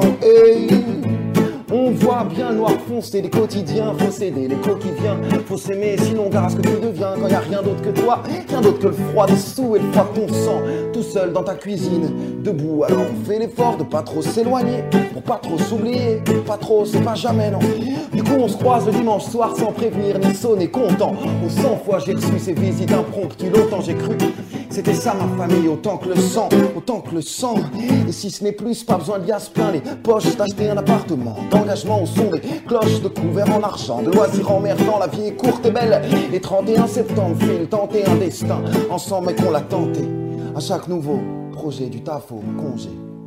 On voyage léger, je suis jamais vraiment parti de mon quartier. Alors mes potes sont des monuments, ma ville, mon appartement. C'est tellement grand Paris depuis que je suis chez moi dans ces rues. J'ai des amis comme on s'en fait plus. Je suis jamais vraiment parti de mon quartier. Du coup mes potes sont des monuments, ma ville, mon appartement. C'est tellement grand, c'est tellement grand. Hey, oh oh oh oh. Ah ah ah. Hey, hey, oh oh oh. On sait bien que rien n'est éternel au vu des départs des anciens, baisés par l'essentiel. L'essentiel, la carrière, le couple et les enfants. Découper les offres en laissant les potes à l'arrière, non. Laisser les potes à l'arrière, non. Laisser les potes à l'arrière, non. Non, non, non, non, non, non, non, non, non. Pas de rencard biannuel aux annives, au nouvel an, souvenirs résiduels ressassés sans projet devant, pas de mots, mais et pas de famille si en même temps on n'est pas tous des parents paumés. Au même moment, si ta fille et mon fils fricotent dans la grange, si ma fille rend ton fils accro à ses mèches oranges et ses boucles d'ange dans le dos, pas de problème, même c'est elle qui morflera pour ton con d'ado, on verra. On va se marrer à regarder, on va se marrer à les faire pousser, c'est vu. Famille et potes dur, moi j'ai tout confondu. Moi j'ai tout confondu. Oh, oh, oh, je suis jamais vraiment parti de mon quartier. Du coup, mes potes sont des monuments. Ma vie et mon appartement, c'est tellement grand. Paris depuis que je suis chez moi dans ce rue. J'ai des amis comme on s'en fait plus. Je suis jamais vraiment parti de mon quartier. Du coup, mes potes sont des monuments. Ma vie et mon appartement, c'est tellement grand. C'est tellement grand. Ah, ah, ah, ah.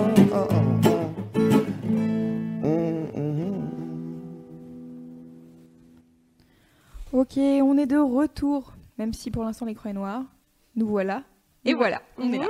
Euh, alors, euh, moi, je, euh, je voulais rebondir. Enfin, je suis perdue, tout va bien. on avait une question de Juliette sur le chat qui disait comment faire pour dépasser une étiquette. C'est-à-dire que tu veux aller vers les gens, sauf qu'ils ont déjà une impression de toi qui est fausse, souvent. Euh, du coup, comment est-ce que tu fais pour dépasser cette étiquette-là? En y allant, en le disant, en disant, mais je sais que voilà, c'est vraiment ça. C'est voilà, je sais ce que vous pensez, je sais, mais euh, mais en fait, je ne suis pas comme ça et j'espère que vous me donnerez la chance de vous montrer le contraire. C'est ça en fait, il faut juste y aller en fait. Moi, je, je sais que euh, mes amis me disent en général que la première fois qu'ils me voient, euh, j'ai l'air d'être prétentieuse, arrogante, trop sûre d'elle. Et en fait, juste en leur parlant et en leur montrant ta manière d'être et au, fur, au fur et à mesure du temps, en fait, ils se rendent compte que pas du tout, en fait. C'est juste une étiquette qui colle à la première impression, et puis euh, finalement, euh, tu changes cette étiquette et tu la modifies. Quoi. Moi, j'ai une de mes meilleures amies euh, aujourd'hui. La première fois que je l'ai vue, donc je fais de la radio depuis un certain temps, et c'était pour une émission en direct et je mets un morceau de musique que j'adore et euh, pendant euh, le morceau de musique, elle me regarde, elle me fait euh, c'est vraiment de la merde, la folk. et tu sais, j'étais là genre bah ok super. Donc c'est le c'est genre le troisième truc qu'on se dit et j'étais là bon ok. Et en fait tu comprends vite. là c'est on avait une heure et demie d'émission elle faisait pas mal de petites piques comme ça et tout. Et puis je l'ai revue euh, la semaine d'après. Et en fait, tu comprends vite que c'est son système de défense. Un peu genre, je connais pas encore les gens, donc du coup, je vais un peu me braquer et pas être hyper sympa. Système hérisson. Ouais, c'est ça. Et, euh, et, en fait, euh, plus tu creuses et plus tu commences à parler avec les gens. Et en fait, rien que le fait d'être juste tous les deux et de commencer à discuter, tu fais ah mais en fait la personne que j'ai en face de moi c'est pas du tout la, première impression que j'ai eue quand elle était euh, face à entre guillemets un public quoi quand on était euh, cinq autour de la table c'est pas pareil quoi. Bien sûr. Du coup euh, voilà c'était ma, petite. du coup repartir sur ce qu'on disait au début c'est-à-dire bah, si t'as peur qu'on te pose des étiquettes, n'en pose pas aux gens. Déjà. Et puis, et puis vas-y, fonce, quoi. Et puis aussi, il y a peut-être le côté, tu penses peut-être que les gens pensent ça de toi, mais peut-être que non. tu Mais vois. je pense que ça arrive, hein, clairement. Enfin, euh, moi, il y a- y, y à peine quelques semaines, je suis allée à un événement presse, un truc, euh, bon, rien à voir, mais juste, j'arrive, il y a une fille qui vient me parler, qui me disait, euh, bah, tu vois, cette fille, personne ne l'aime. Et il y a d'autres filles qui viennent me parler, qui me font, cette fille, personne ne l'aime. Une, une, une autre journaliste. Et, euh, et je me suis retrouvée euh, dans un car côte à côte avec cette fille. Et je me suis dit, bon, bah, pas le choix, je vais lui parler. Même si j'avais des a priori négatifs, hein, faut le dire. hein, quand il y a 15 personnes qui viennent me dire, qui viennent me dire qu'elle est pas sympa, j'ai pas envie de lui parler. Mais euh, bon, finalement, bon, on a parlé, on s'est bien entendu. Et... Fin de l'histoire. mais, mais je me dis que s'il y avait pas eu ce, ce blabla avant, si les gens m'avaient pas forcé à poser cette étiquette sur elle, j'aurais été vachement plus heureuse de m'asseoir à côté d'elle. Alors que, en fait, ça s'est bien passé. Je sais pas si je suis claire. Ouais, je vois. Très clair. J'ai l'impression que c'est tout un roman Très, mais, très mais du coup, je pense que ouais, au, au final, euh, et, oui, faut pas que ces gens posent cette étiquette. C'est à moi de découvrir. Peut-être que la personne, bah, mis à part quand la personne est vraiment dangereuse, il y a des gens vraiment qui sont très toxiques. Vaut mieux prévenir. Mais la mais plupart faire des gens, son c'est propre avis. euh, c'est plus bon, ils sont un peu relous, mais rien de grave, quoi. Oui, c'est ça en fait, c'est que euh, entre il y a une différence entre une personne euh, toxique et une personne sur laquelle on a des a priori, c'est-à-dire qu'une personne toxique, la personne qui va te dire cette personne-là vraiment euh, évite d'aller vers elle parce que ça va mal finir. Elle a une expérience avec cette personne, je pense. Euh, en général, tu racontes, tu dis, bah voilà, moi il m'est arrivé ça, donc euh, vraiment, je te déconseille d'aller la voir. Et euh, alors qu'une personne euh, euh, où on a un a priori négatif, c'est juste qu'il y a euh, une personne ou deux qui l'aiment pas euh, C'est parce subject- euh, et puis c'est subjectif, n'a pas du tout la même personnalité, quoi. quelqu'un, ne- on, on peut pas plaire à tout le monde et ça c'est et ça c'est vrai. On n'est pas obligé d'être ami avec tout le monde et d'aimer tout le monde, d'avoir des affinités. Ça veut pas dire que le voisin ne va pas aimer cette personne c'est- là, donc faut pas se laisser. Et puis après sur la question des étiquettes, il se peut que l'étiquette qu'on a nous soit collée à juste titre et qu'elle ne nous plaise pas.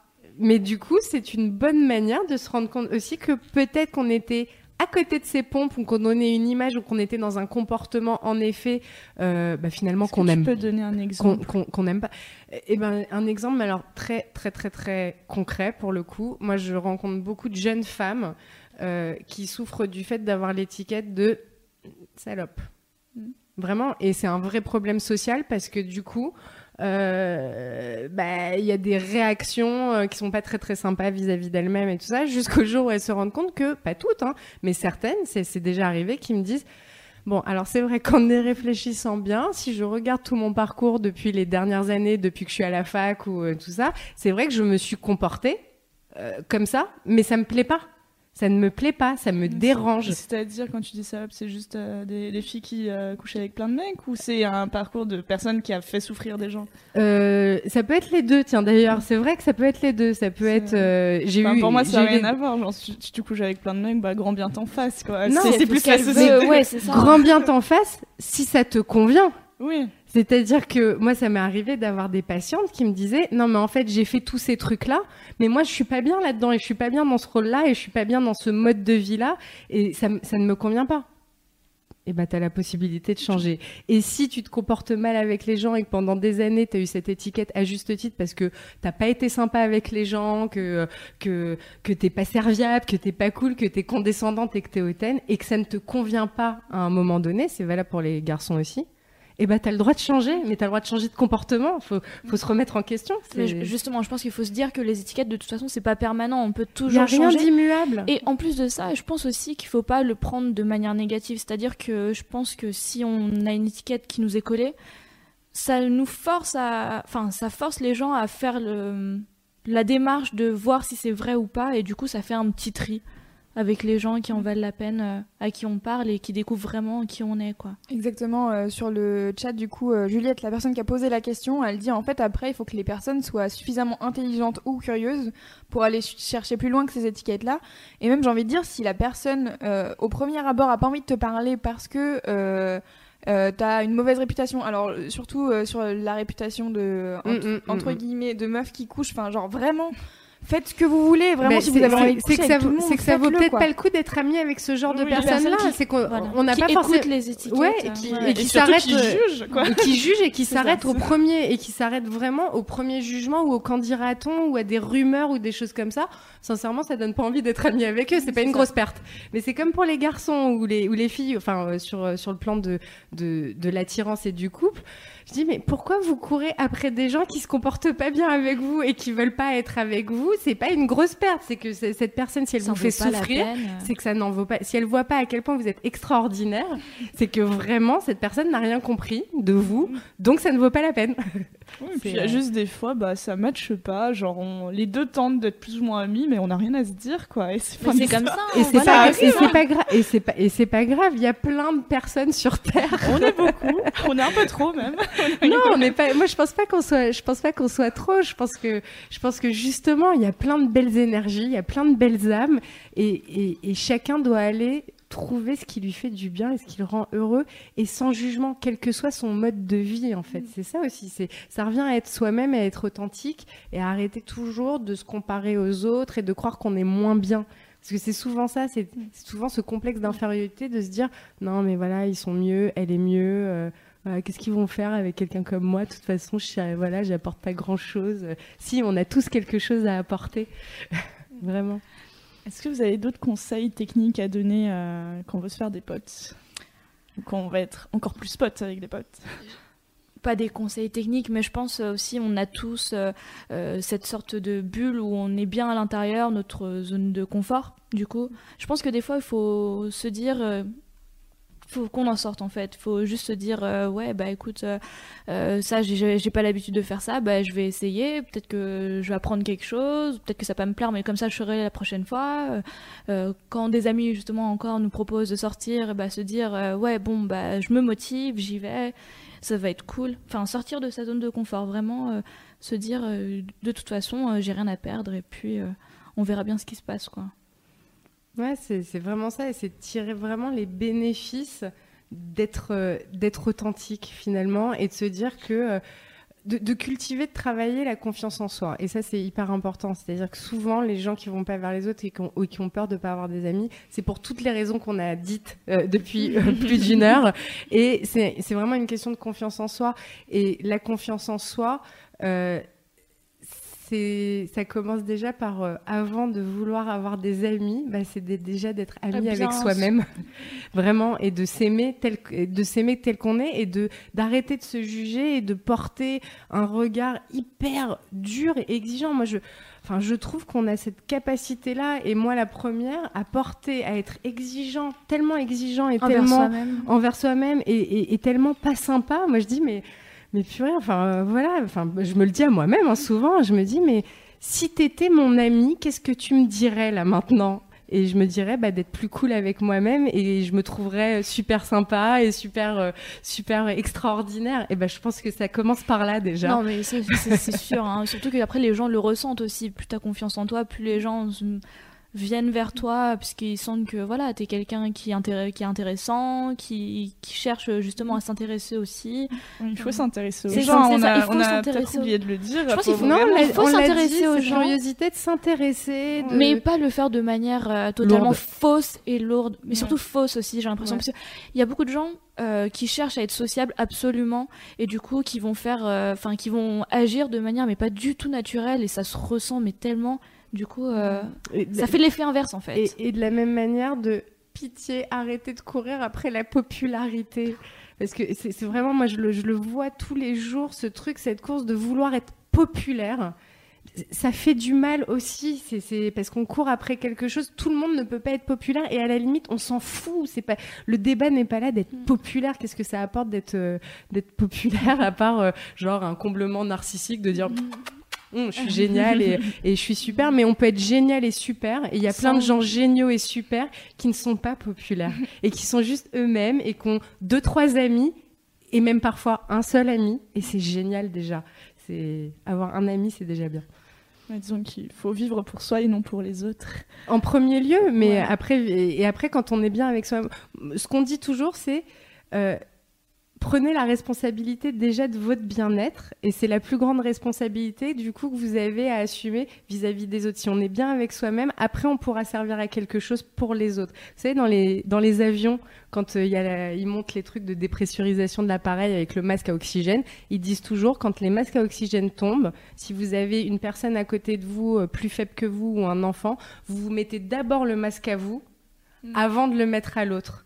Parce que si on respire, on peut aider l'autre. Si on pense que, si on est tourné tout le temps que vers les autres et qu'on pense pas du tout à soi, on sert à rien. Bah, écoute, Alors, du coup, il y a Ophélie Live sur le chat qui dit que personnellement, quand elle essaye de s'intéresser à quelqu'un de sa classe, notamment, euh, elle a peur d'avoir justement l'air fausse. Donc du coup, c'est le cercle, le cercle vicieux, quoi. Elle veut s'intéresser aux gens, mais en même temps, elle a peur que ça sonne faux en fait, quels sont. Pareil, moi, j'allais poser la question. En fait, quand. Euh, par, exemple, tu arrives dans une entreprise ou dans une association, moi ça a été mon cas, tu arrives dans une association où pareil, il y a un groupe qui est déjà formé, euh, qu'est-ce que tu fais pour, euh, c'est ce que tu disais à nous aussi, pour devenir plus ami avec les gens, c'est-à-dire que pas juste avoir une relation de bonjour, ça va, ouais, et toi, bon, ok, tu fais quoi en ce moment? Et en fait, ta conversation, elle est finie au bout de 5 minutes 30, et oh, il fait beau aujourd'hui, bon, bah voilà, je vais aller faire ce que j'ai à faire, hein, parce que.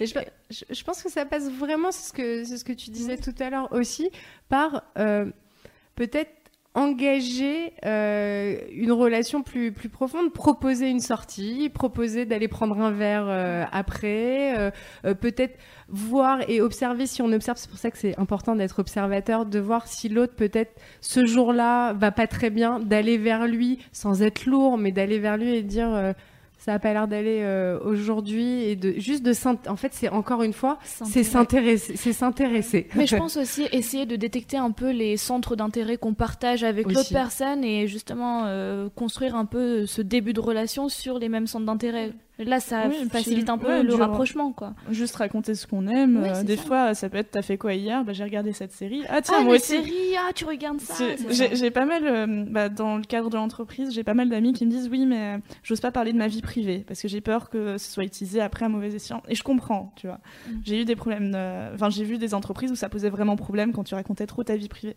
Mais raconter qu'on a vu un film ou une série ou euh, qu'on est allé en vacances à tel endroit, c'est pas raconter sa vie privée, c'est juste donner des données sur lesquelles on peut rebondir pour après créer du lien.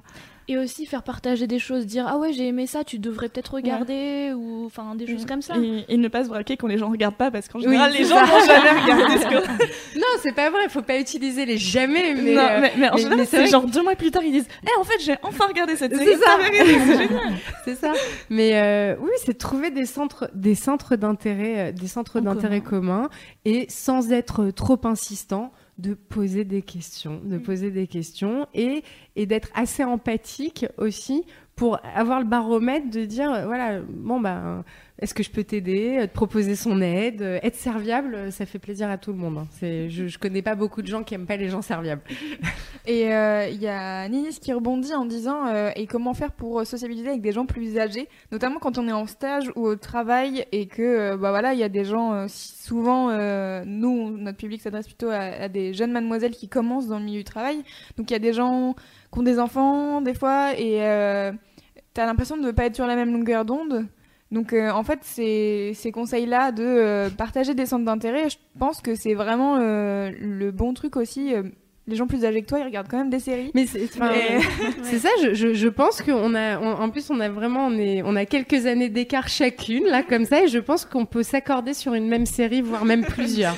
non, mais c'est vraiment ça. Et, et, du coup, faut pas se mettre de barrière de se dire, ah ouais, celle-là, elle est avec ses gosses, déjà, elle pense qu'aux couches, au biberon et je sais pas quoi, et elle, elle doit lire que des trucs de genre magique, je sais pas quoi, et, et, euh, et, bidule, voilà. C'est vrai que c'est marrant parce que. Et sortir des a priori. Non, non, vas-y.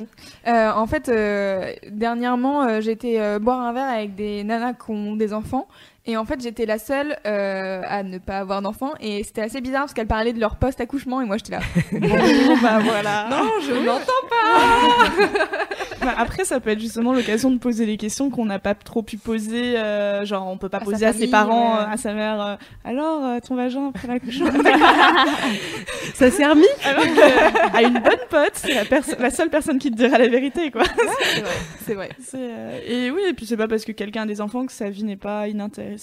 Enfin, je veux dire, moi, Oui, ça, m'est arrivé euh, d'avoir des collègues qui avaient des gosses et clairement qui parlaient quasiment que de ça. Bah écoute, on parlait de ces gosses euh, quand je Ouais. parlais et je pense qu'elle m'appréciait quand même. Et moi, elle me racontait, elle me demandait ce que je faisais de mes week-ends et on n'avait rien à voir en termes de J'ai bu de la grenadine on avait, non, mais on n'avait rien à voir ni en termes de vie, ni en termes de goût. Mais bon, on avait le travail en commun, puis on était dans le même bureau. Et puis au bout d'un moment, bah, quand on travaille ensemble, ça crée un peu euh, des choses ensemble. Et puis bah, on se racontait nos vies. Et on n'allait pas devenir meilleurs amis, mais on s'entendait très bien. Quoi. Et ça suffit. En, en entreprise, le but, c'est pas non plus de devenir meilleur ami avec tout le On monde. n'est pas obligé d'être amis avec tout le monde. L'important, c'est déjà de s'entendre à peu près.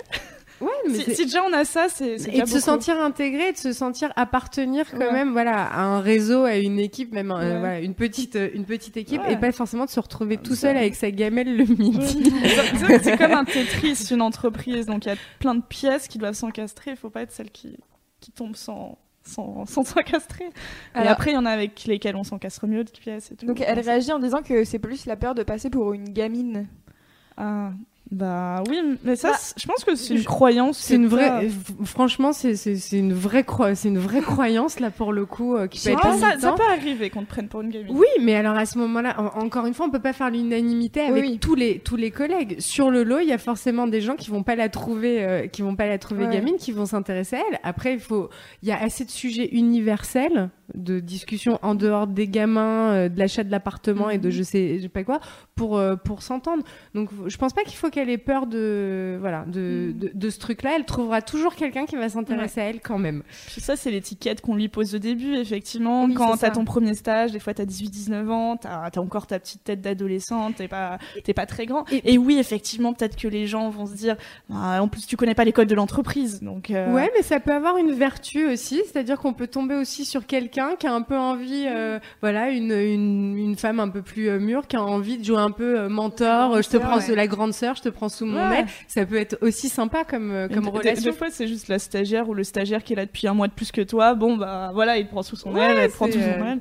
Et ouais, bah il y a des solutions et peut-être qu'au tout début, les gens vont porter cette étiquette sur toi, mais c'est pas grave. Au bout d'un moment, ça, bah, à force de discussion, bah ça évolue. ça, ouais. Et si ça évolue pas, bah c'est un stage et ça a une fin au bout d'un Ça me moment. fait penser à l'interview que tu as fait euh, de la jeune femme de, qui, a- qui avait 15 ans, qui avait jamais été à l'école. Enfin, elle avait Ouais. fait genre un an et demi de maternelle euh, et elle avait jamais été à l'école. Et en fait, elle dit Mais moi, j'ai des amis qui ont 8 ans et d'autres qui en ont euh, 18 et 20. Et en fait, euh, bah, c'est juste, on a des, des, des points communs et du coup, on les partage. Et peu importe l'âge, en fait, on s'en fout, quoi. Ouais. Mais enfin, c'est- c'est tellement vrai. Ouais, Moi, j'ai des amis qui ont 8 ans et j'ai des amis qui ont 72 ans pour de vrai et qui sont des vrais amis. Hein. C'est euh, une vraie relation, euh, une vraie relation amicale. Pourquoi? Parce qu'on se retrouve dans la connerie. Mais vraiment, c'est-à-dire qu'avec un enfant de 8 ans, je peux m'éclater.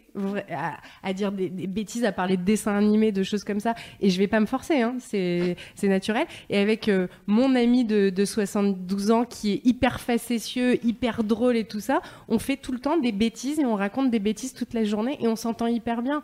Alors il y a plein de choses qu'on partage pas, d'autres choses qu'on partage pas, mais on arrive à se retrouver euh, là-dessus. Donc c'est pas une question d'âge, c'est une question encore une fois de se retrouver sur des sur un état d'esprit commun, sur un humour ou sur des centres d'intérêt commun. Voilà. Et alors deux derniers, alors deux dernières réactions qui m'ont fait rire. Il y en a une euh, qui dit euh, même si je suis pas très fan d'émissions télé comme L'amour est dans le pré, ça aide vraiment à engager des discussions et ça me fait rire et je trouve ça assez vrai. C'est-à-dire que tout le monde crache un peu sur ces émissions de télé euh, moitié réalité.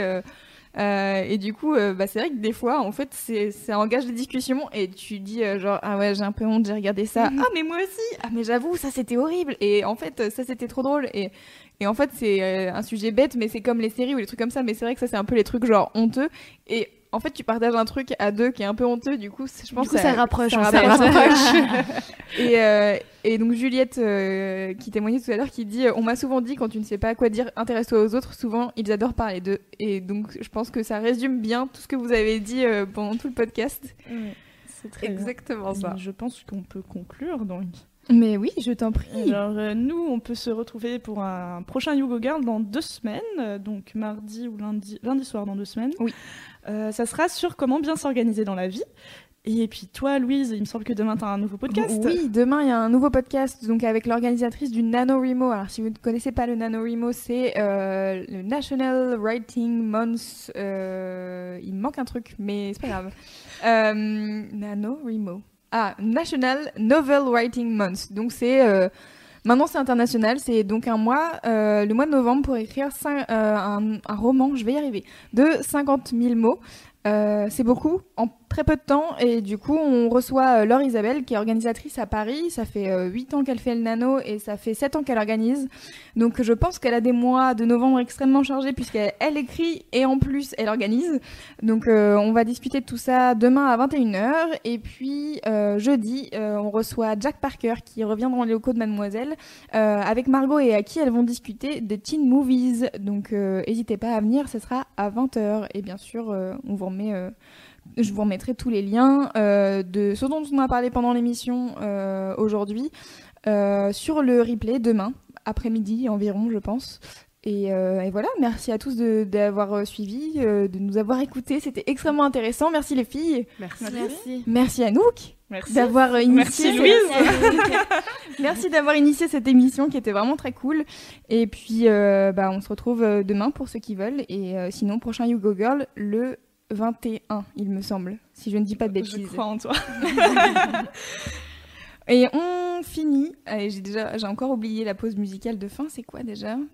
Euh, ah, C'était Chip, euh, la reprise de Sia par Margot Seclin. Euh, Marion Seclin. C'est ça. C'est Marion ah, Seclin, Lucie et Jérémy qui reprennent Chip Thrills de Sia. Ciao, merci. Ciao. Bye bye. Come on, come on, turn the radio on. It's Friday night and it won't be long. Gotta do my hair, put my makeup on. It's Friday night and it won't be long till I hit the dance floor, hit the dance floor. I got all I need. No, I ain't got cash, I ain't got cash, but I got you, baby. Baby, I don't need dollar bills to have fun tonight. Baby, I don't have fun tonight. I love cheap thrills. I don't need no money as long as I can feel the beat. I don't need no money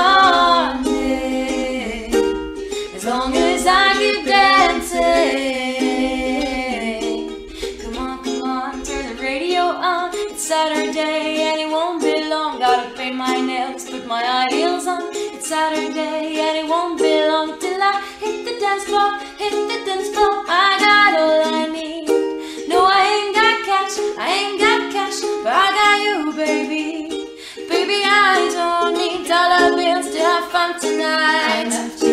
Baby, I don't need dollar bills to have fun tonight. I love cheap thrills. I don't need no money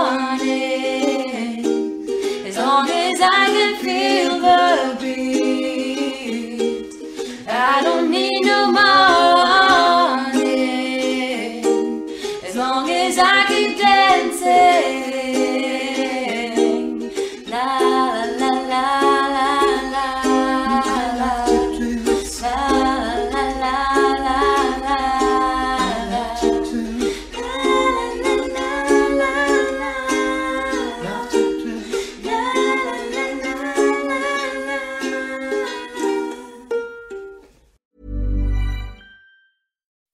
When you make decisions for your company, you look for the no brainers. If you have a lot of mailing to do, stamps.com is the ultimate no brainer. Use the stamps.com mobile app to mail everything you need to keep your business running with up to 89% off USPS and UPS. Make the same no brainer decision as over 1 million other businesses with stamps.com. Use code PROGRAM for a special offer. That's stamps.com code PROGRAM.